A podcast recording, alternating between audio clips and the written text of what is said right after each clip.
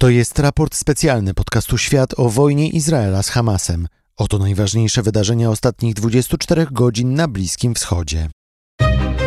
To jest podcast Świat. Zaprasza Wojciech Cegielski, korespondent zagraniczny Polskiego Radia.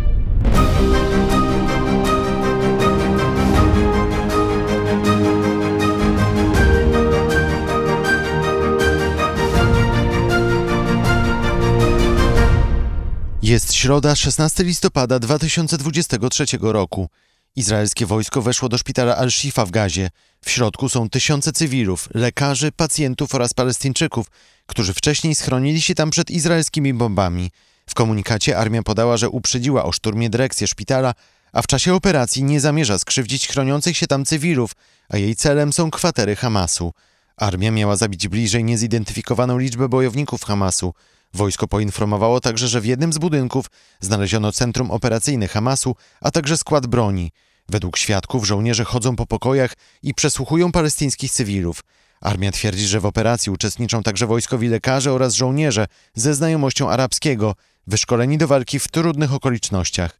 Izraelska armia pokazała też nagranie wideo, na którym ma być widać, jak żołnierze dostarczają do szpitala pomoc humanitarną oraz sprzęt medyczny, w tym inkubatory. Nie jest jednak jasne, czy urządzenia będą działać, bo w szpitalu nie ma prądu ani wody. Już kilka dni temu Izrael otoczył największy szpital w Gazie. Wojsko twierdzi, że pod ziemią znajduje się największy i najważniejszy bunkier Hamasu. Strona palestyńska zaprzecza, by tak było, ale Stany Zjednoczone potwierdzają, że fanatycy mają swoje centra dowodzenia pod szpitalem. Otoczone przez izraelskie wojsko są też co najmniej trzy inne szpitale. Cały czas w Gazie trwają też izraelskie naloty oraz operacja lądowa.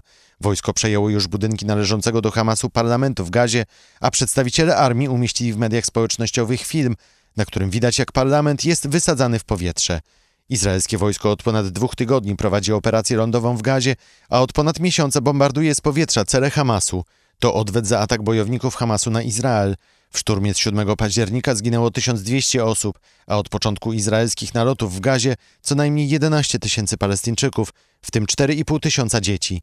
Liczba zabitych Palestyńczyków może jednak być znacznie większa, bo miejscowe władze twierdzą, że nawet kilka tysięcy osób może być teraz pogrzebanych pod ruinami zbombardowanych budynków.